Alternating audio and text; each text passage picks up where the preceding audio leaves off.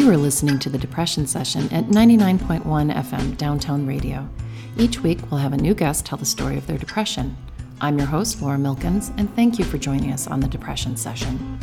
Just a note for my listeners I want to make sure you understand that this is a show about depression, and some of the content can be triggering, so please take care of yourself if something on the show brings up difficult feelings and seek professional help if you need it. Thank you.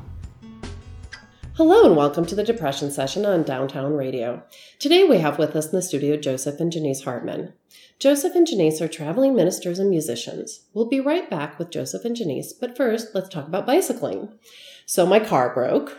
I pushed in my clutch and it went and then I tried to turn it on and it was in gear because I leave it in gear and it went and it didn't want to start. And so I took it out of gear, tried to start it, and now there's no way of putting it in gear because I have no clutch. And I actually have been meaning to ride my bicycle for months. Months. It's been beautiful out. It was a gorgeous, weirdly gorgeous fall and spring in Arizona. It's so rare to have so many days in a row that are under 90 and above 70, where the weather's beautiful and the wind is blowing. It's just been beautiful, beautiful, beautiful most of the winter. It was a very mild winter. I don't know, global warming. Uh, we did have some cold days, and I kept thinking, I'm going to ride my bike to school. I'm going to ride my bike to school because I teach, and my, both of my campuses are an easy bike ride, and I don't. I could blame it on depression. I could blame it on I don't know what, but I just don't do it. That's what it comes down to. So my car has like decided to break on the most gorgeous weather we've had this spring so far. And I got on my bike and I biked to work. And I teach down at Desert Vista. It's about a half hour bike ride. On the way there, I kept seeing birds and hearing the sounds. It goes along the Santa Cruz River. I went past this ranch that's right in the middle of the city. There's there's like five horses on this big turnaround lead going around and around, and other ones in their stalls, and then more birds and people walking their dogs.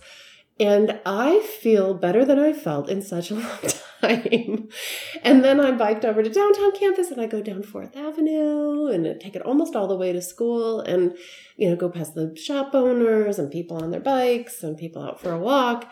And then I think, why don't I do this more often? Why does it take my car breaking for me to actually get on my bike?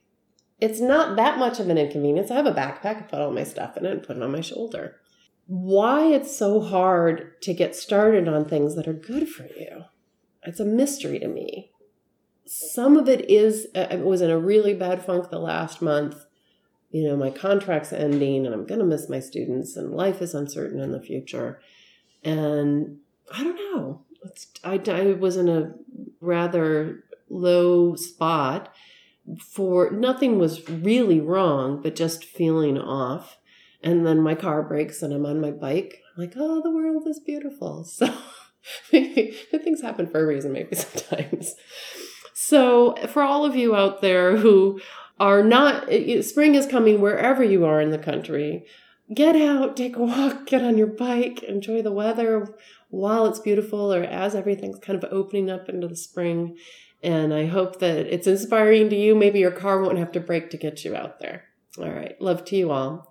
Today we have with us in the studio Joseph and Janiece Hartmann. Joseph and Janiece are traveling ministers and musicians. Hello, Joseph and Janiece. Welcome to the Depression Session. Hello. Hello, everyone. Oh, so what are you? What's up in your lives right now? What are you up to? what's going on? Right now, we're traveling and ministering across the country. Last year, we went all the way, drove all the way up to Alaska and back, and just trying to help folks uh, get through hard times and bring hope and encouragement. You never know what's going to happen when you're on the road. Everything's spontaneous, you know. You have some concerts lined up. Yeah, I have uh, four concerts lined up, actually five now in May up Omaha, Nebraska, and then Shawnee, Oklahoma, and we're and then Austin, Texas. So we're lining up some more along the way. And can you tell folks about your music a little bit? My music is contemporary Christian. Some people say it's like a Bob Dylan type. There's this new song I wrote while we were out in California. It's called Overkill. And ladies was saying I was uh, like the Beach Boys crossed with Van Halen or something like that. I don't know if it's Van Halen, but it was one of the rock groups. And I'm like, okay. but I actually used the sound of racing engines as an instrument in the song. So it's actually outreach type music. Yeah. It's not the average. It's kind of like ballads in a fashion. So you're really old school traveling musicians and ministers. I mean, this is a tradition going back thousands of years. How Yes. cool. The Lord tells us where to go. Sometimes we don't have the money, but we usually have it by the time we get to where we're going. So. Or at the place that we land. Last night I was watching Tale of Tales, which is a series of fairy tales from like before Grimm's fairy tales. And they had that different troops that would come through and try to entertain and and give a message or get the queen to smile. Or it was sort of interesting that uh, have you on today after watching that last night. that is cool. That's neat. they had somebody in their caravan. Of course, it wasn't you know wasn't as comfortable as modern travel, but they were in their caravan with everything hooked off the sides and. Wow. I love traveling adventures. What's the farthest you've gone? Alaska or? Homer, Alaska, from Texas to uh, Omaha to Seattle, up through Canada to Homer, Alaska, and then when we came back, we came through Calgary, went all the way down to Florida. Wow, that's about as far as you can go in this United States. It's a ten, about a ten thousand mile journey. in They, they call it the end of the road in Homer. yeah, so you went from the end of the road there to Florida, corner to corner. yeah, and then uh, Hurricane Irma decided it was time to get out of Florida. Oh, yeah. If somebody wanted to hear you, where would they go? Do you have a website or information on? Yes, know- we actually have two websites. I have our tour website, which is joseph-james.net. And then we have the ministry site, Janiece's story. We have seven hours of video there. It's Sentenced to Death, Destined for Life.com. And her book is there. It's available in six different countries, Kindle, The in print. And we're coming out with a color book as soon as I can get it finished. So, on that note, Joseph and Denise, tell us the story of your depression. Mine started when I was going through my first divorce back in the mid 80s. I'd gotten married and had two daughters, and I'd always made those vows never going to get a divorce. And then I found out there was nothing I could do to stop it. So I went through a few years of that. And then in 1988, I picked up the guitar and just to do some praise and worship songs to help out at our prayer group. And the Lord started giving me songs. So I've written about 300 since, but it's my music started coming and then ended up getting remarried. That was a very short marriage. And after that time, I'd gone, to, left this small town in Yoakum and went to San Antonio and just to this church that I knew the pastor. And, you know, for me, it was like I failed at everything. I wasn't working, had hurt my back previous years before. I was all right now, but uh, financial disaster from the first marriage and the second marriage. And, you know, I remember laying there one night and saying, Lord, just take me home. I, I can't do this. I failed at everything. And I know that a lot of it, my music helped get me through it because everything I wrote was from the heart. I didn't write a song that I didn't have an answer to. I'm writing more music now that's not necessarily faith based, it's just stories. But it's, it was mainly to encourage others, and it ended up encouraging me during that time. But it's before that divorce, uh, I met Janiece. She'd come in to the church. I was running the sound system at the time. So we became buddies. I, I needed somebody to help me back there at the soundboards, and so she had volunteered. So we became good friends and stuff. And uh, even before my divorce was final, the Lord told us both that we were going to get married. And sure enough, it wasn't very long later. My ex-wife now had, you know, issued the divorce papers and everything. So, but I'm going to let her continue it from there and bring us up to date. Yeah, we met in the singles group. And well, we started hanging out in the singles group a little bit. And I remember he was so quiet all the time and hard to reach. Didn't really laugh, didn't have fun much.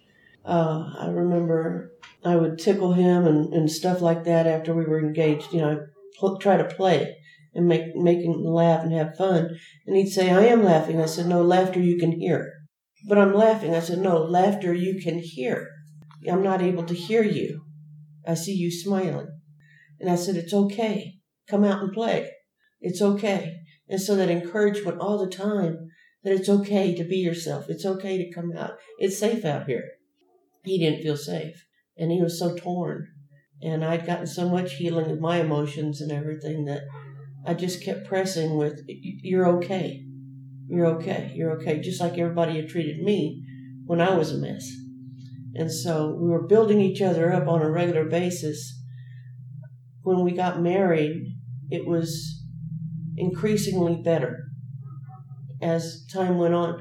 Time doesn't heal, but if you believe in God and, he, and you believe you trust Him with your heart, He'll actually get in there and start fixing it.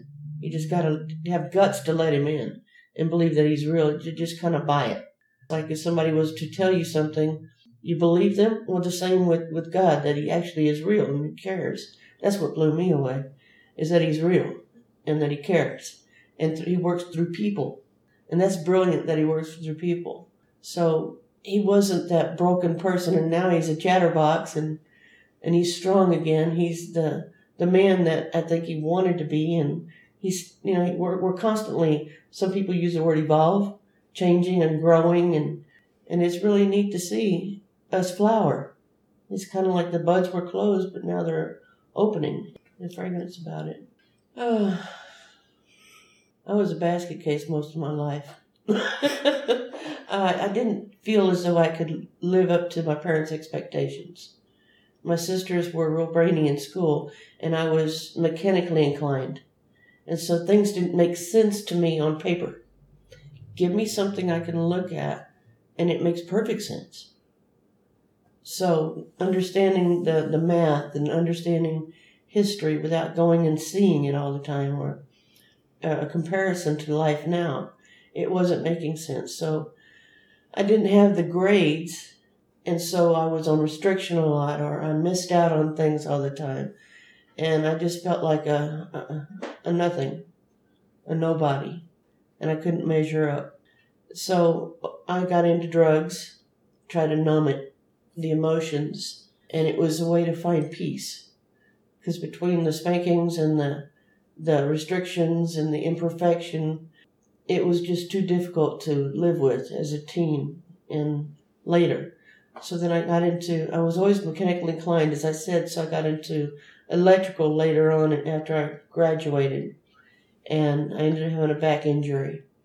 So here I was, the only woman electrician at the time, having a back injury. I got blackballed because it's one thing to have a back injury in that field and not be able to come back to work and then wonder if you can do the work. And then it's to be a female in a non traditional trade coming back to work. And so that with the medication is like I didn't want the meds, but yet I did want to be able to function physically. So that didn't work out. I used to be in printing and an in printer like my dad, so he got me back, got me into work at his shop, and I got back into printing. Then I got caught in a printing press my right arm. Started with my thumb, pulled me into my armpit, degloving it, breaking bustle, uh, bones, crushing, and, and all that. So that really took me in a downward spiral. It was a clinical depression. And just so many things kept happening, and it just seemed like there was no hope. I was put in a, a mental hospital because the depression was so bad, and I couldn't get out of it. And they did shock treatments even two different times of the series of 12 and so during all this, I've got a psychiatrist, I've, I've got all these people helping that don't know how to help, really. I mean, how do you really get in there and fix anything, really? You can talk until you're talked out, and there's really seemingly no hope. So they found out, the doctors found out over a period of time that they, the MRI came out and they did a brain scan found out that it was myelin sheathing that was disintegrating in a fashion, just away from the, the nerves, everything, however all that works. And the brain cells were dying. It didn't make sense. So I was taking on different diagnoses. More were being made up along the way, uh, all the way to the point of uh, paranoid schizophrenia. With brain cells dying, things are happening. Plus, I was I, I went anorexic and you know, it was, it was identity crisis happening. So no longer was I this strong, self-sufficient, self-supporting person. Now I'm a person that leans on anyone and everyone around because I'm afraid of my own shadow, and I'm so cowardly and frightened to just, am I even real? I, I started wondering if I'm even real, or if I'm part of a movie or something. And yeah, and there were times that in, in order to see if I was real, I would take the cigarettes that I'd smoked and I'd burn myself just to feel. So that's, I've got all these little round marks, scars, and they're just to see if I was real. Well, that's self mutilation. So that goes over really well with the psychiatrist, and it's back in the hospital. So there were just, I was on so many different medications. I was having some little seizures too. And so that was on phenobarbital too, and also uh, antipsychotics, antidepressants, sleepers. And uh, I was suicidal like crazy. Oh my gosh. I kept trying to get off the planet. I mean, anything just to not suffer anymore. I was just existing, wasn't even living. And I was a burden to everyone in my mind. Everyone was tired, you know, after seven years, because this went on and on. I was in and out, in and out, in and out of the hospital. So I was put in a home to die because of the demyelinating syndrome, and it, it was a caregiving home. Keep her comfortable because it's not mental. Now it's it's physiological. So my sister came out on the porch. She was a caregiver, and that's where I stayed. And she said, "You want to stay sick forever?" And it was like all of a sudden there was something that was different.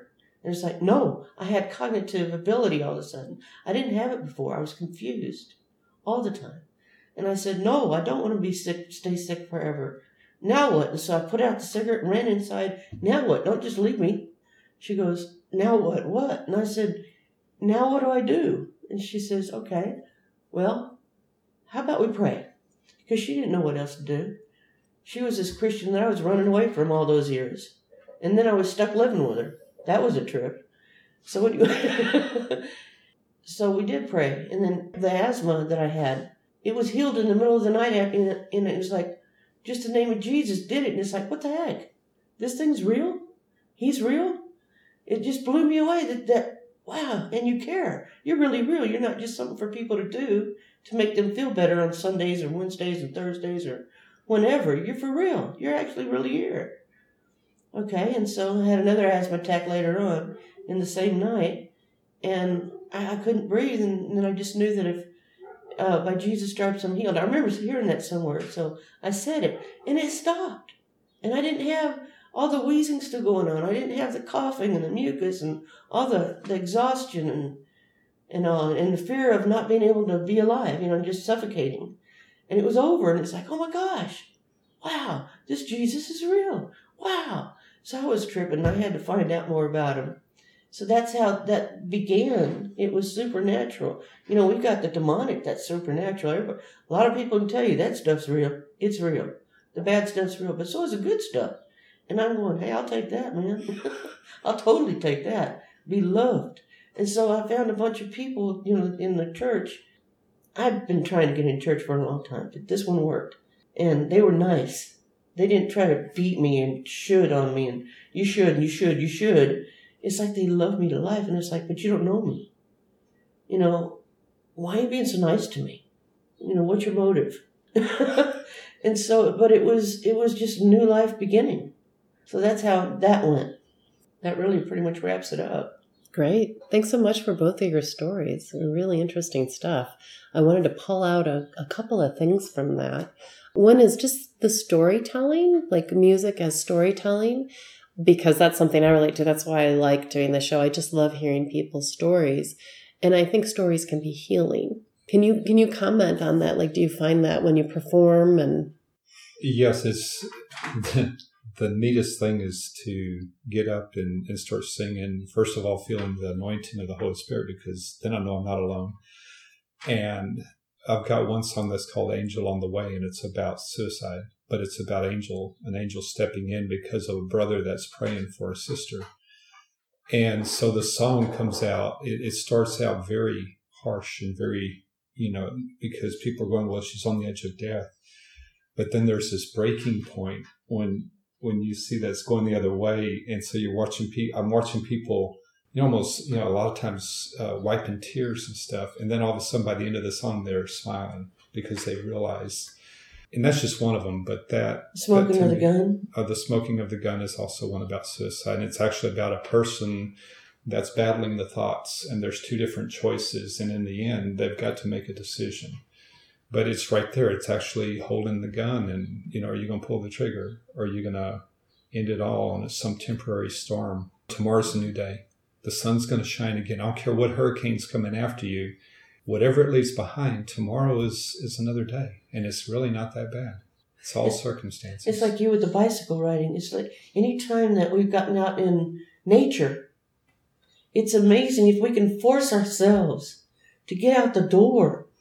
It's amazing the change of just nature, just the trees, the birds. You know, uh, go by a lake and you see turtles out there and maybe ducks, and it's amazing just nature how soothing it is. It's very soothing. That's Yeah. what we're trying to do with the tour, the Follow Your Dreams tour, is take entertainment, take music. Daniel dances, and we have other performers, comedians, and stuff. And so we put on this show, trying to get people out of their homes. They're not going to go hardly anywhere else. And if they can come in and then they can say, hey, we need help, well, we can pray for them. We can maybe find a mentor for them to help them get through the rough times Yeah, not be alone. because suicide is so prevalent. Yeah. It's so a lot real. higher than they say it is. And Tucson's number three in the nation. Wow. Yes. Because I, I noticed both of you mentioned being in that place, not necessarily thinking in practical terms, but kind of what they call suicidal ideation, where you're like, wouldn't it be better if I wasn't here? She actually did. You actually did. Oh, several times. Yeah. She actually left her body one time. Yeah, when I hung myself, uh, I did a couple of ODs and the hanging and the cutting. But yeah, and, and all that's so gone. It's so far from me that I can reach in and help others now and not feel. I don't feel that. I, I, it's not. But yet I have the compassion. You know where they went, Oh, where they man, go in the their dark, mind. The deep, the loneliness, the extreme loneliness, and not wanting to be a burden, and of hopelessness. Like I can't see how I'm ever going to be alive again. It's like being dead inside, and yet not wanting to admit it out of fear of being judged, you know, harshly or, or looked down on. Because none of us really, it's such a stigma, and it shouldn't be. It should be like, who hasn't felt this in all the generations that have ever been alive? Who hasn't felt it? Whether they're a warrior or mother, a dad, a child, just teenagers, you know, old folks, when their mate is gone or whatever, all their friends die off. And, and it's just them left. And it's like, now what do I do? So quiet. Or your dog dies, or, you know, your friend for so many years. These things are real. They hit us at home. One thing I believe in all of our ministries, I believe we start dying the moment we stop living because we start making choices that are bad for us and it puts us down this spiral to the end. And people say, well, they just committed suicide. No, they died a long time ago. They mm-hmm. gave up. And we're not here to beat anybody on the head. You just gave up rather than how can we help you out Yeah.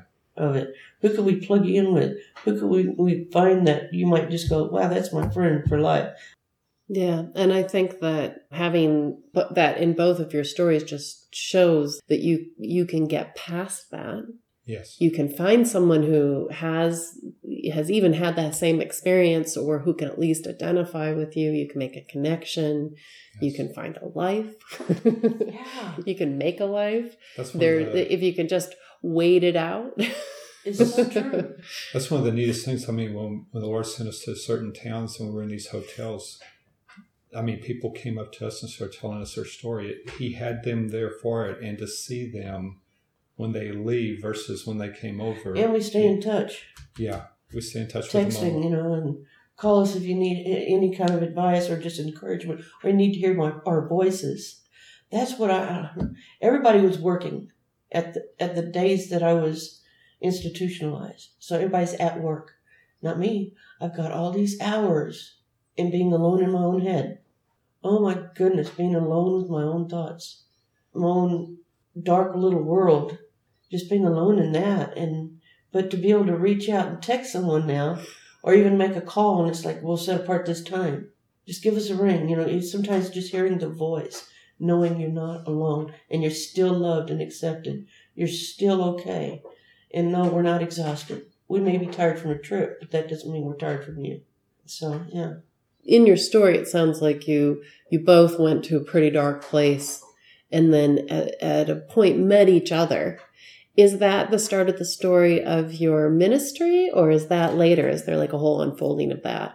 Where'd you start? He was saying when, when we, we knew we were going to marry each other, he said, Yeah, we need to get your story out there because the testimony is from the drug abuse, gender issues, suicide, depression, mental illness, all, all these things. Okay.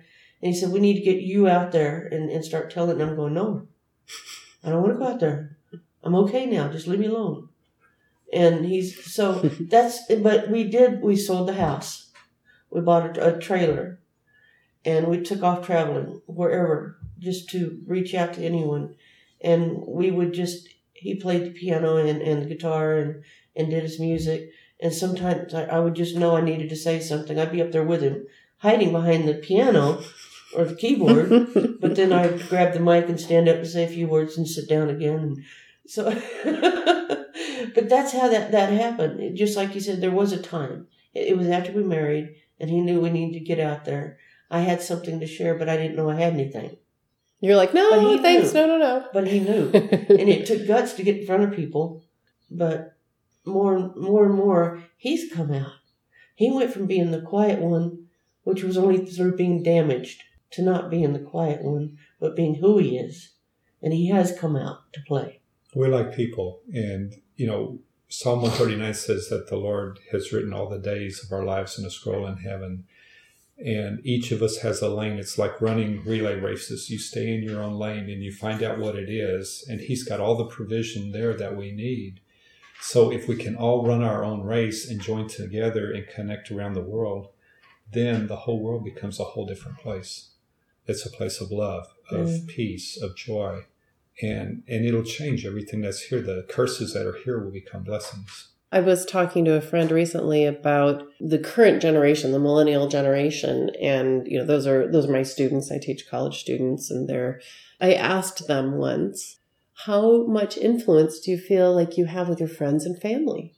And most of them felt like none, and that shocked me because I thought, well, well, you influence your friends, but they didn't feel that way. Interesting. and I, I my thought on it is is that it's a very passive culture of receiving information. It's not necessarily a two-way street in a lot of ways between television video games uh, the news the con- facebook the constant taking in of information in a much different way. And what my friend said is there's so many negative things that you'll hear from the media. It's how you sell products. Yes. It's how you sell stories. And if you're sitting there and you're you know 18 years old and all all the information that's coming to you constantly is the world is ending and things are terrible and everybody's shooting each other then what agency do you even feel with your friends and family? Nonetheless the world. I'm really glad you're doing that because i try Awesome. uh, questions are the biggest things because it gets people to think so much stuff that's coming out are statements yes or declarations and and it's like you're almost like this robotic zombie type thing you know you- people are watching their phones walking and not paying attention to what they're almost doing. getting run over Hood Yeah. ornaments, yeah. and some of them do get run over yeah. um, but we have to we have to break that in our society but what you started with of like it comes from a place of love first you have to feel loved yes Yeah. Acceptance and love. and then you can feel like maybe you could do something in the world It's true. You actually want to. see if they can't hear you it doesn't matter what you say you know it, it just doesn't but love usually like you said it, it breaks it open Yeah, I was loved to life, and now I can pass it on. I really appreciate you this sharing the stories that you have. well thank you for asking Thanks so Yes, much for thank being you. on the show. Appreciate th- it. thank you for making a big difference in tucson too Really. they need it I want to mention again that if you found some of the content of today's episode triggering, please seek professional help and call 911 if you feel like hurting yourself or others. I'm not a licensed therapist, and this show and the station are not endorsing any remedies or products. The purpose of this show is to destigmatize depression through storytelling. You can find a link to mental health services on downtownradio.org on the About KTDT page. To listen to the podcast, or if you're interested in being on the show, contact us at www.thedepressionsession.com. You've been listening to The Depression Session on Downtown Radio Tucson with music by Septa Helix. Find us on Facebook and Twitter at The Depression Session Podcast. Thank you.